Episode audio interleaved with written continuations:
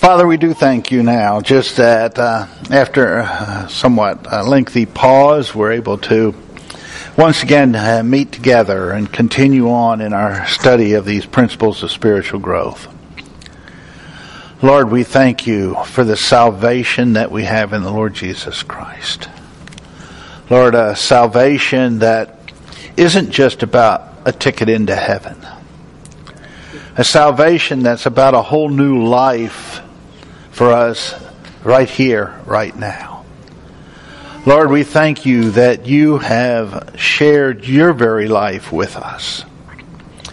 And Lord, we're thankful for your Spirit's presence within, his tireless work as he seeks to conform us to the image of Christ so that others might see that life in us.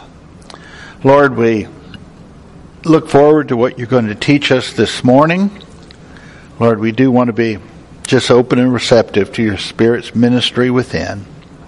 First, in the precious name of Jesus, we pray. Amen. Amen. Okay, we're in chapter 15, the chapter on rest. Uh, of course, it's been a few weeks since we've met together. Um, hopefully, we haven't forgotten too much of what we've been learning. Uh, again, uh, this chapter, like every chapter before, is going to fall back very heavily on the issue of faith. Uh, the first chapter we dealt with in this in the book. You know, faith we've seen it, biblical faith is putting our confidence in the very statements of God. Uh, that true biblical faith always has facts behind it.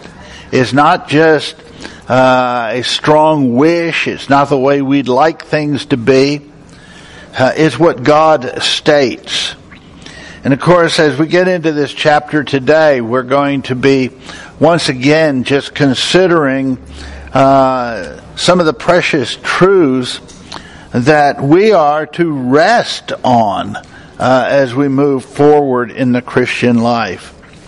Now the chapter opens, it says, There remaineth therefore a rest to the people of God, for he that has entered into his rest, he also has ceased from his own works as God did from his. Let us labor therefore to enter into the rest. Hebrews 4, uh, 9 through the first part of verse 11. Now here the writer of Hebrews, you know, calls our attention back, I guess, to the time of creation. When after God spent six days creating, he rested. Uh, he didn't rest because he was exhausted. Uh, he rested because his work was complete. And so he uh, just ceased from his labors. He ceased from what he was doing. And the writer of Hebrews uh, says that there is just such a rest for us. That as believers, there is a rest. There is a point where we are meant to come to where we cease from our labors and where we begin to uh, just uh, put our confidence in the completeness of God's provision. And so, he's, he talks about laboring so that we might enter that rest. Now, Stanford here, is this not moving forward?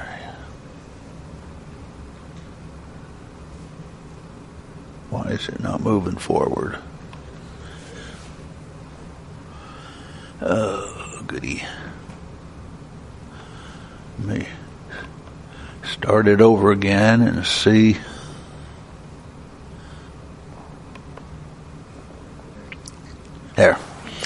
Stanford says so many of the life-giving truths in the Word consist of two intertwining halves that are inseparable.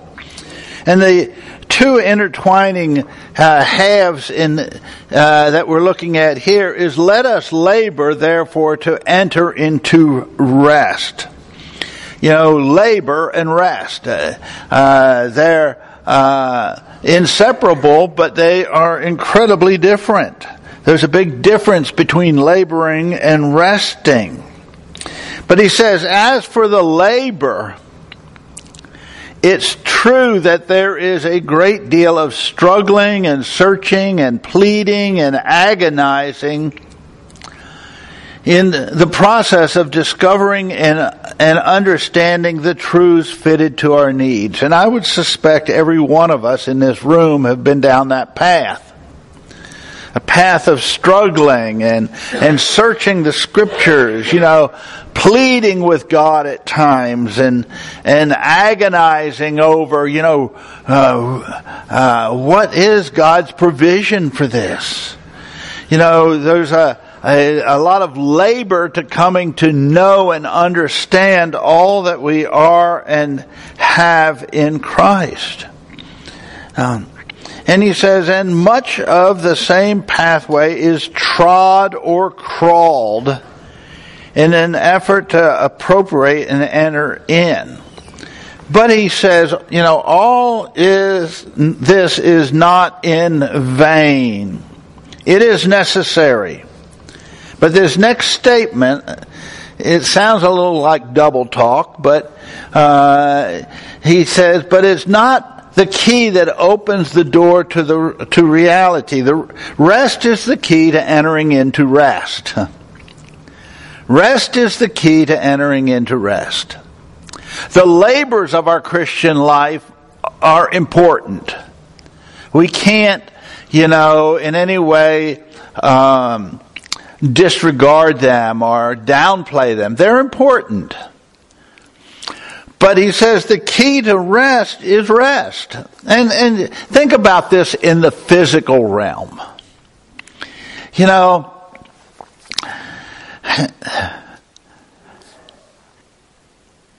you know, you can struggle and struggle and struggle, but try to struggle to rest.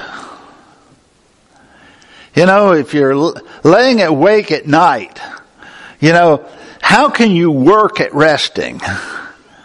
You know, rest comes when what? You cease from all the labor. You let go. You just rest.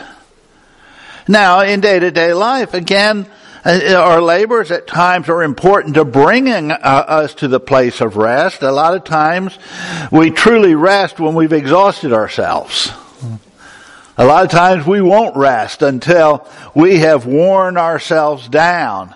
And then there comes that place where we, we say, I just can't go anymore. And we just let go and we rest. Well, in, in a sense, that's what happen, happens in our Christian life. There's a lot of laboring and things that go on in our Christian life but the labors are not what bring us into the reality. The labors may bring us to the, the door of that reality, but the reality comes when we cease from our own labors and we begin to rest in that which God has done and that which God has provided.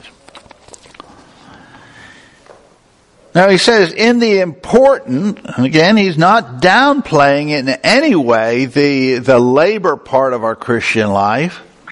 He says in the important but exhausting labor process, we come to see the needed truth. We become sure of the facts. We begin to realize something of what is ours in the Lord Jesus Christ. So he says during this, this very exhausting labor process, it brings us at times to seeing the, the truth we need. Uh, again, uh, we've seen all along that, uh, you know, God's provision is only appropriated when we see our need of it. And a lot of times it's our struggles in the Christian life and as we're trying to produce and trying to produce and trying to produce and finding ourselves unable to produce, then we begin looking for God's answers and we begin finding God's answer. We find the truth. We find the facts of what we have in Christ. And this is important because he says the appropriation of, and we spent a chapter looking at appropriation. Appropriation is what? It's taking hold of something uh, that is ours. Uh, appropriation is not getting something new. It's, uh, it's us taking possession of what is ours already in Christ. He says the appropriation of and the resting in the reality must be on the basis of faith, not struggle and labor. He says, we are told to reckon, and the word reckon means to count as true. We are told to reckon on what we now know to be true in Him as set forth in His Word. Again, the importance of coming to, through our struggles, through our labors, coming to see what the Scriptures have to say to us. The things that Scripture tells us are ours. But the appropriation of these things is based not on our labor, labors, it's based on our faith. Taking God at His word. Believing that what He said is true. And he quotes from Isaiah chapter 30 verse 15, in quietness and in confidence shall be your strength.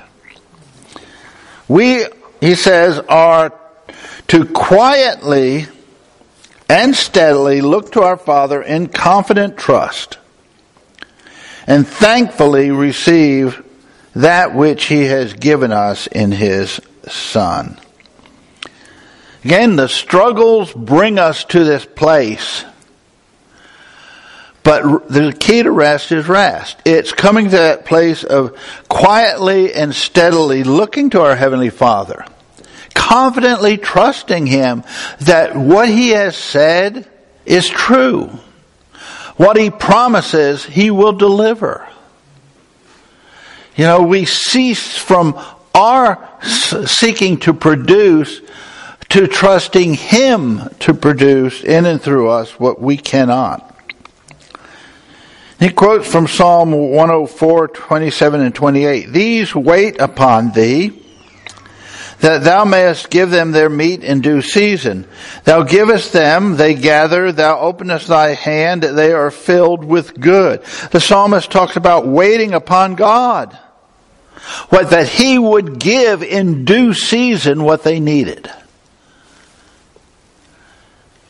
And that's where rest comes in with us. Now, I like this example that uh, he goes on to set forth. He says Norman Grubb shares a good word on the principle of labor and rest.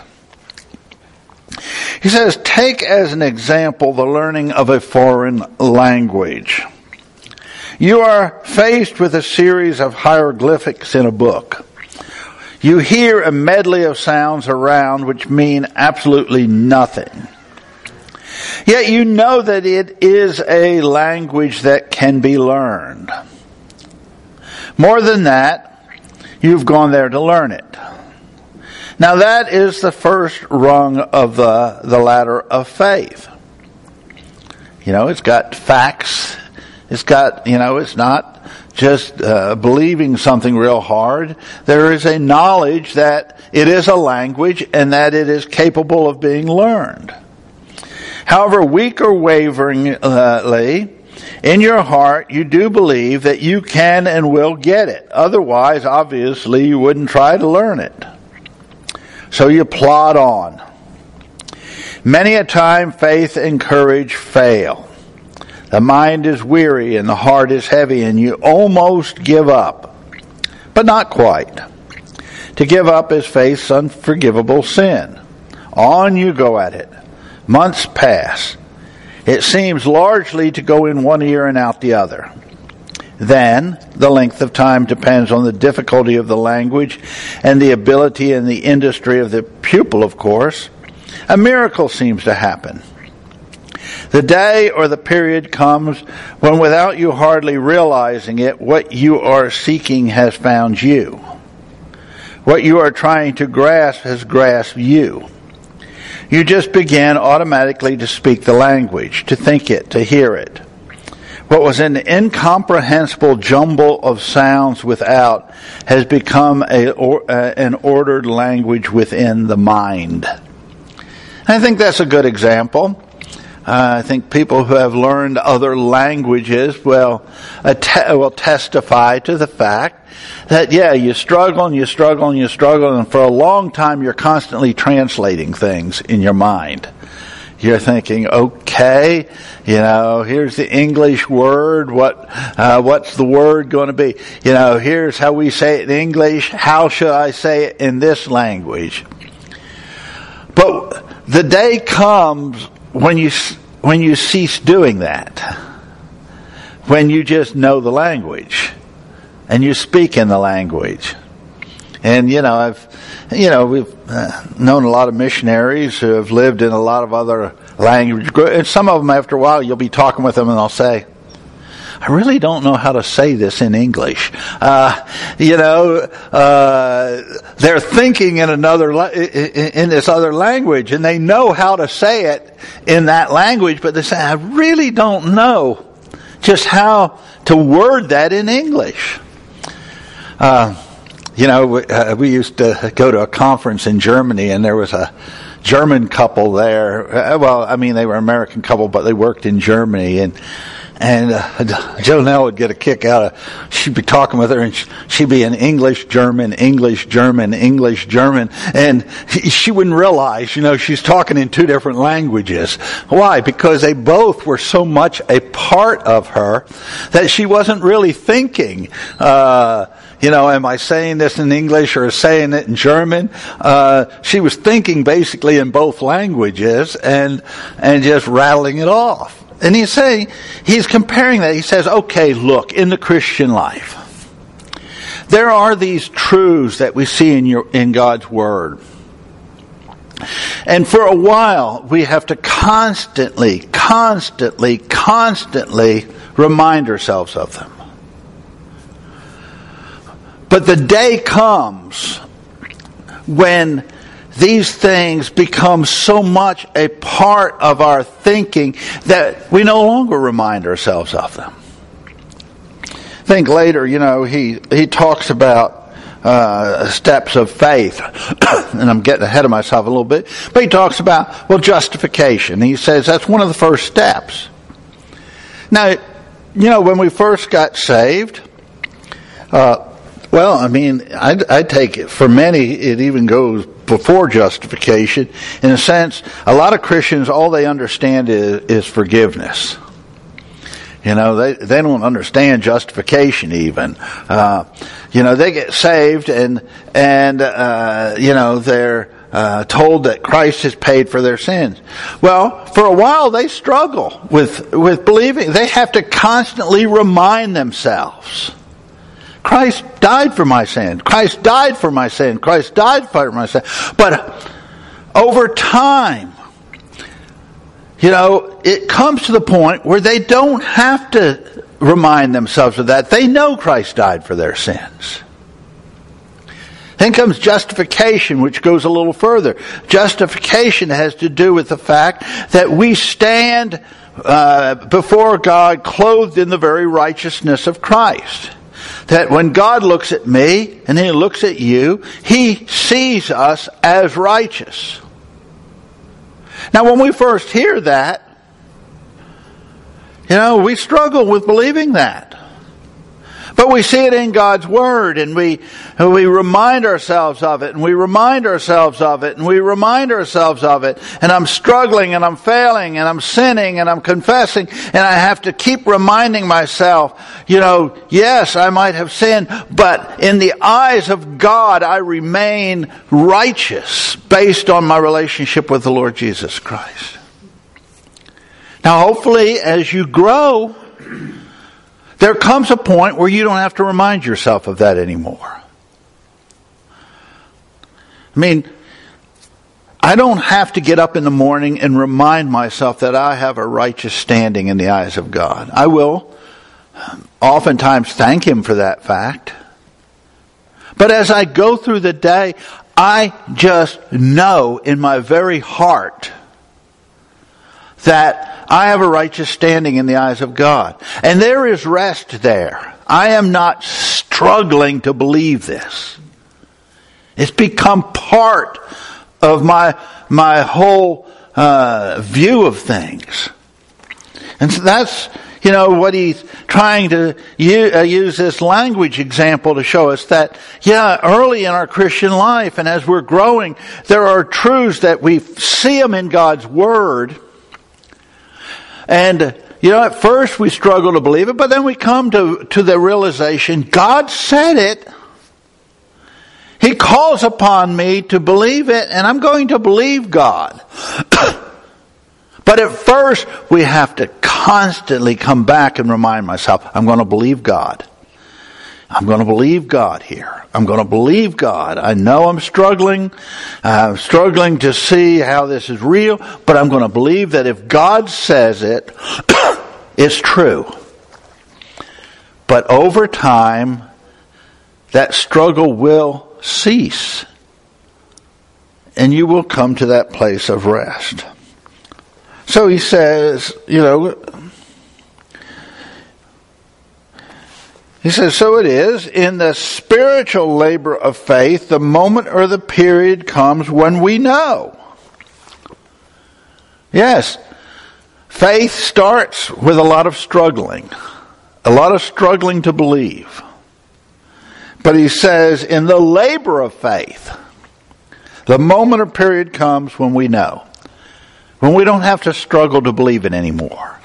It's become real to us in our hearts. He says, every vestige of strain and labor is gone. He says, indeed, faith as such is not felt or recognized anymore. So what does he mean by that? He's saying, we come to that place where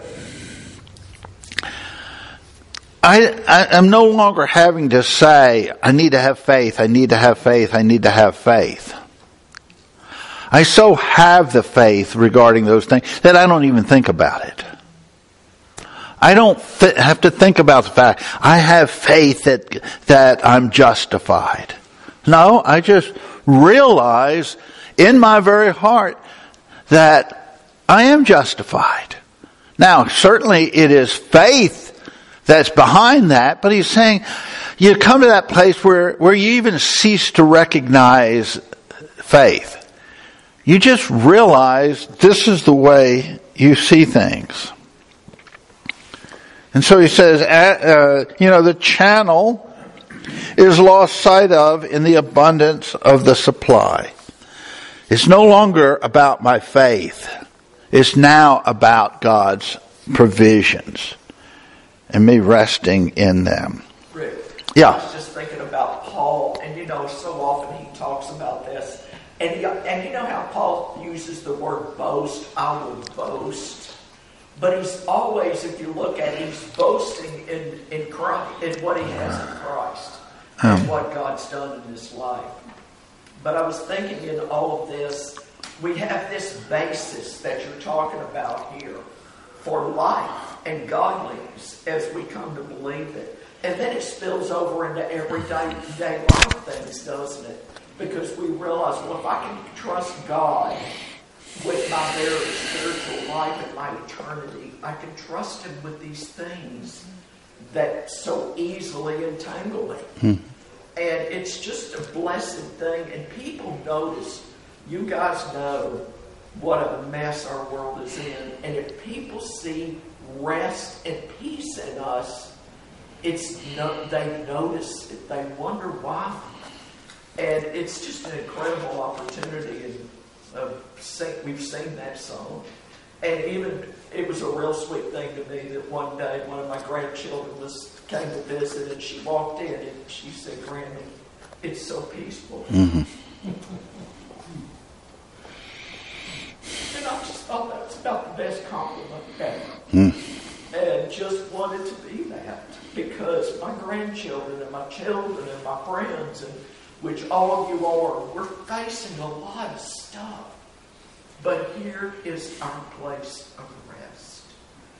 and nothing touches us that is not sifted through his hands. Mm-hmm. I mean, we're there. We're there. We have the rest that this world does not know. And I do pray every day that myself, I'm not there yet, and all of us will be such a restful. Even in the things that just seem, what am I going to do? This is mm-hmm. impossible. Well, I could rest in the Lord and watch Him. It's, a, it's an exciting life to live.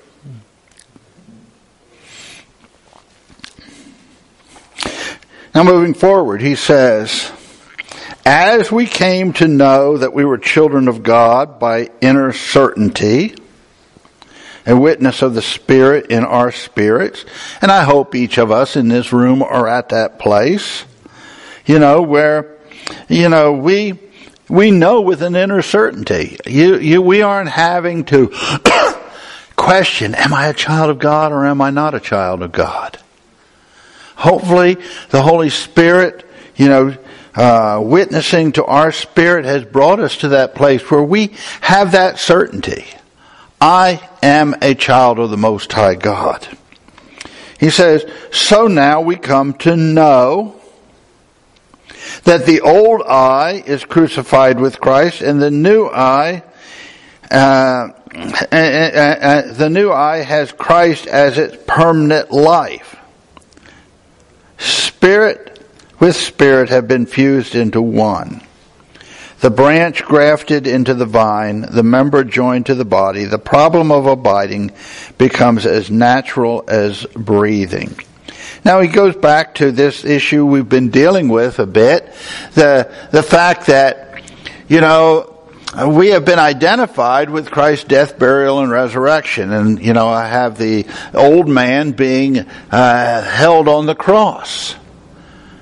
And just like we came to understand with certainty that we are a child of God, you know, as we struggle with this, you know, when we first hear this fact that I died with Christ and was buried with Christ and was raised with Christ and now have new life in Christ, at first it's, it's, it's a struggle to believe. but as we do, you know, day in, day out, year in, year out, as our mind, uh, as we are transformed by the renewing of our minds, just like we came to have a certainty regarding our being a child of God, we also come to have this certainty regarding the fact that I am now a new creation. That once I, uh, who I once was, was dealt with at the cross. That I now have a new life that's hidden from me with Christ in God. That begins to become my way of seeing myself. But it doesn't come with just reading the passage in Romans one time and saying, oh, I'm going to believe that. You know, I read Romans 6, you know, that we died with Christ and are raised with Christ and, okay, God said it, I'm going to believe it, I go on, never struggle with that again. No. We struggle with it. We labor to believe it. But just like with each of these other things, as we labor, the labor is important, but the key to rest is rest. It's when we come to that point where we cease from laboring and we actually just begin to rest in the reality. It's interesting the way he, he says the branch grafted into the vine, the member joined to the body. The problem of abiding becomes as natural as breathing. You know, we don't think about breathing unless we stop and I say something like that now, we're all thinking we're breathing. You know, but most of the time you go through the day and you never think about breathing. Unless you're having difficulty breathing, and then it becomes overpowering thinking about breathing. But uh, most of the time, we give no thought to breath. Yet it's very important. And he says, you know, this is where rest comes into the Christian life. When some of these truths become so much a part of us that we no longer, uh, it's just like breathing. We, we don't think about it. We just know this, this is just the way we look at things. They've become a reality to us. And so he says, Thank God for the needs that just will not allow the hungry heart to stop short of finding them met in Him. Once again, the importance of needs. You know, it's the struggles in our Christian life, it's the failures in our Christian life. It's these things that bring us to that place of finding the, the, God's answers in Christ. You know, if, if we got saved and life went along with a song, we would miss out on so much of what we have in Christ. We would just coast along. But God has so much for us in Christ. And it's the needs that cause us to search out and appropriate those things. And we're reminded that God only reveals spiritual truths to meet spiritual needs. Until you see the need of something, God is not going to reveal it to you. It's only as you see that need that He'll guide you to His answer in the Word. He says, How many rest at the initial stage of the new birth, begotten again of incorruptible through the Word of God? He says, you know, how many Christians just stop here, you know, at, uh, it's enough for them that they understand that they're, they're born again. You know, that's as far as they, they want to go. You know, Jonelle's grandmother, she was one like this. She said, I know I'm saved. I know I'm going to heaven. That's all I want to know. And she was one miserable person who made everybody around her miserable. I mean, she knew nothing of uh, uh, of, of uh, these. Uh, you know, the the just the wealth of uh, spiritual provision that was hers. So this is how many rest on the initial stage of the new birth, begotten again of incorruptible seed through the word of God, and fail to press on to know begotten by the resurrection of Jesus unto an inheritance. It's not just our ticket into heaven, it's, it's to a whole rich inheritance that is ours in the Lord Jesus Christ. Now, Again, you know, going back to the beginning of this paragraph, you know, how many rest at the initial stage of the new birth? And in many instances, sadly, some stay there because they're never told there's anything more. Uh, all they ever hear is the the uh, salvation message. They hear it over and over and over again, and so they never go beyond that. They're never told that there is so much more to the Christian life. And they need to be told that. They need to be shown that. You know, last week uh, when I was sharing the service, I talked about Charlie Jones, and you know, uh, Charlie told me one time. He said, "You know, when your dad first came to town, he spoke at a men's group we were at, and he said." As I listened to him, I became aware that what he had was very real and I wanted it. And he said, I looked your dad up afterwards, and your dad got me in the Word, and I came to see, you know, just all that I have in Christ. But see, up to that point, I don't think Char- anybody had told Charlie there was more. But he said, I, I listened to your dad and I could see he had something, and it was very, very real, and I wanted it. And you know, I hope that each of us in this room grow to the place that people see in us something that's very real. And if all they've ever heard is the birth truths, they'll come to that point and they'll say, I want what you have. And I, I want to learn of the provisions God's made for me so that I can move forward and take hold of that rich inheritance I have in the Lord Jesus Christ.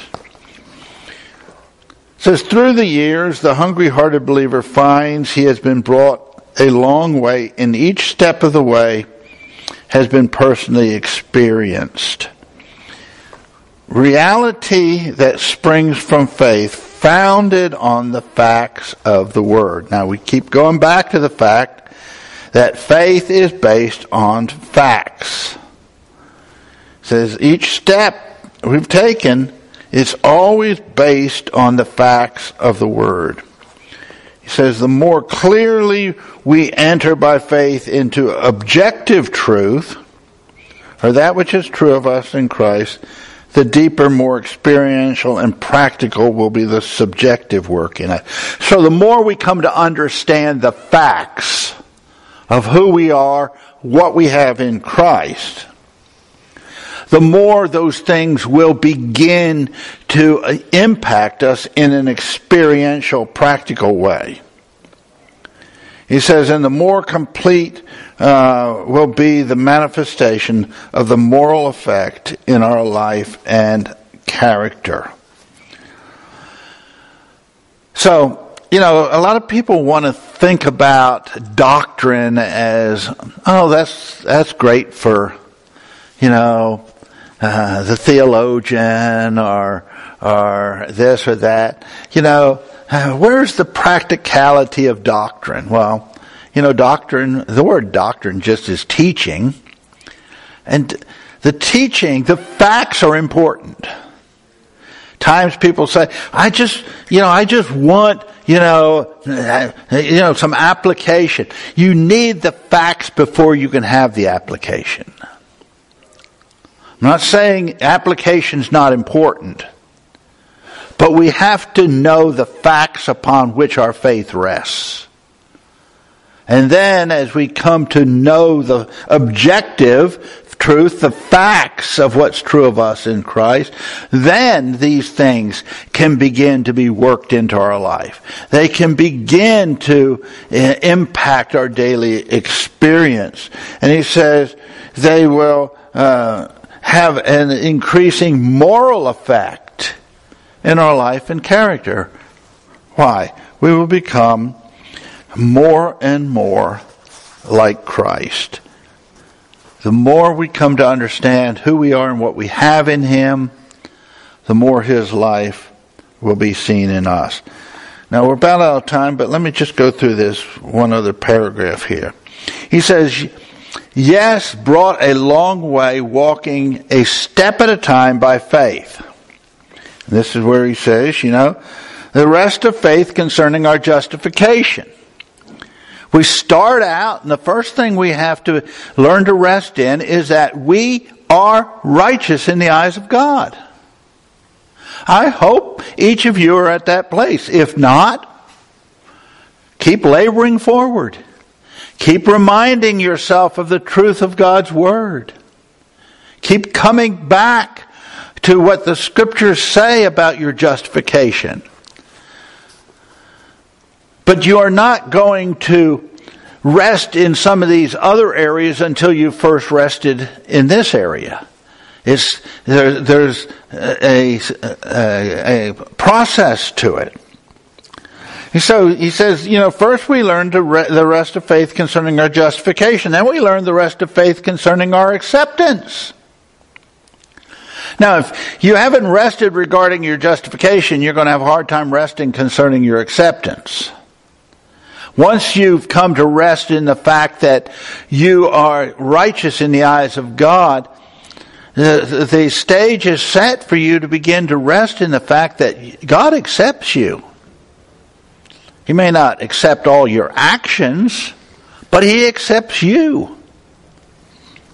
You know, I don't struggle anymore with whether God accepts me. I know He does. And I have peace regarding that and rest regarding that. he says, you know, then comes the rest of faith concerning our position in Christ. The fact that we died with Him and were buried with Him and are now alive with Him. But until we've uh, learned to rest in some of these other areas, we aren't going to rest concerning our position. The rest of faith concerning our identification with his death, burial, I mean, death, resurrection, and ascension. He says, each step established in the rest of faith brings us to the next one. Each one moves us forward. So only you know where you are in this process. Yes. Would you say, like, I guess as I'm looking at that, and to try to look at it too linear, and like, you know, you, you've accepted this and you, you rest in this forever, that's done, move on to the next step. I guess in my mind, I feel like as far as sanctification and the reality of these things in, in my life, like the appropriation of these things, I sometimes feel like while I might know and believe in my head, I guess, certain truths about this, these things, as far as how they're actually appropriated into my life, how they actually affect my life and the way I view things, I almost feel like in different areas of my life, I'm in different steps of that. Do you know what I mean? Like, because there's certain needs, like you're saying, needs that come into my life. Yeah. And it's like I have to actually look at that need and say, how does the fact that I'm accepted in Christ actually change the way I respond to this circumstance in my life? How does that actually affect my, you know what I mean? And then maybe God brings me to a place of rest in that particular area of need in my life. But there's another area of need in my life that I realize, okay, yeah, I believe I'm accepted, but I don't think I'm actually living in this area based on my acceptance. You know what I'm saying? So I feel like that's where, as I'm thinking this all through, I guess for me, I feel like it's not like I'm done with this step. Now I'm on to the next one in my whole life. You know yeah. I mean? Yeah. Does that make sense? Yeah, it does. But the issue is there's one thing about coming to the place of resting by faith in something. There's another thing, uh, area in which the actual appropriation of it is an ongoing work of the Holy Spirit. I guess that's what I was thinking. Is Yeah. Just as, like, so that no one walks away from here going, well, shoot, I don't know if I've, if I've done all, any of those. in Yeah. Yeah. Or if I get, you know, because But appropriation of that, yeah, but the, the, I think the question is, you know, okay, do I struggle with believing I'm righteous in God's eyes, or have I rested in that? Now, has that uh, has the full reality of that been appropriated into all areas of my life? No, that's the ongoing work of the Spirit. But I rest, you know, I don't struggle with with whether or not I have a righteous standing in God's eyes and acceptance and so forth. Here he's talking about coming to the place of putting our confidence and uh, in what God has said. The appropriation is going to always be an ongoing process as God takes each of these truths and he, yeah, like you say, he may be using acceptance and then this one and that one uh, in the in the process of teaching us to appropriate. But yeah, okay. Would it be true, I know, real quick, would it be true that if we're, if, as we see each one of these along the way being met and being true, it does give us more and more rest overall? Maybe that's possible. I don't know. And I know we can't discuss it because we No. Yeah, but yeah, it, I mean, the, the the more areas we uh, learn to rest in, the more overall rest there is, in a sense. Okay, well, let's we're out of time. Let's have a word of prayer. Lord, we do thank you just for the the fact that you do want us to come to a place of rest. Lord, there are struggles. We've all struggled. We still all have areas of struggle. But Lord, we thank you that the Christian life is intended to bring us to a place of rest, where we put our confidence in you and trust you to do what we cannot do. Lord, we uh, think of the uh, the week ahead of us, and Lord, we know that your Spirit's going to be working in us. He's going to be using all sorts of things to teach us and to bring us to a place of deeper dependence. And Lord, we just pray that we would be uh, responsive to his promptings within. First, in the precious name of Jesus, we pray. Amen.